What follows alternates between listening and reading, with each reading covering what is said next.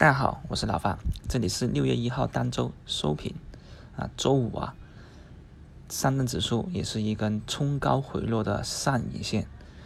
那指数的话呢，受制于二十天均二十天均线下方，依然是没有一个明确的方向选择。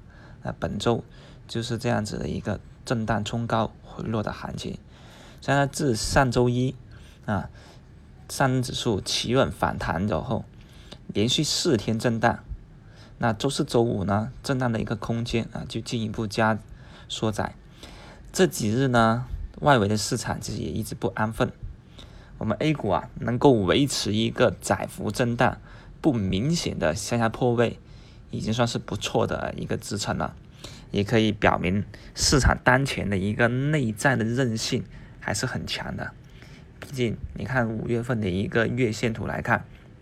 五月份一直处于一种弱势环境中，所以这几天能够啊横住不跌，就算是强势。不过呢，这种窄幅的横盘整理啊，不可能一直延续，对吧？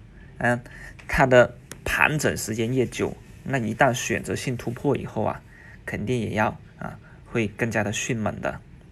既然要选择方向，那这几天呢，就靠自身的一个动能。啊，去维定一个盘面，那市场呢有没有机会向上突破？那这里面就肯定是需要什么？需要放量，放量大阳才能够去确认下方两千八百四十点的一个底部，或者说呢，确认这个平台的稳固性，这样子才有希望成为啊这波行情的一个中期底部。因为从今年春节以来啊，做了一个底部，那冲高回调也叫做为一个中期底部。如果说继续一个弱势震荡啊，小阴线不断的向下去碎步的下移，就可能会加速向下挖坑了。市场呢就处于这种向下选择，也向上选择方向性的关口，大。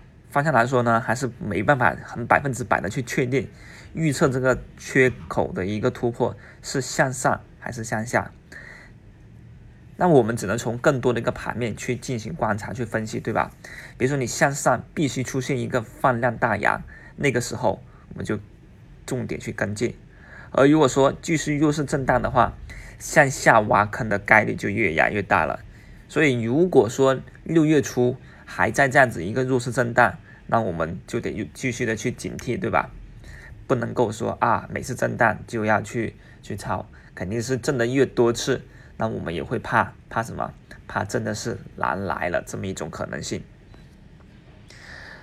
不过呢，自从啊指数超跌以后，我们呢也一直处于一种什么乐观的态度，就在低位呢区间底部是有一个抄底的一个机会。毕竟，如果现在挖坑，我们要警惕，无非是什么？等待一个更低的位置去选择啊，更便宜的抄底机会而已。毕竟啊，挖坑会导致一个恐慌性的抛盘，这种抛盘出现以后，才有更好的位置去参与了。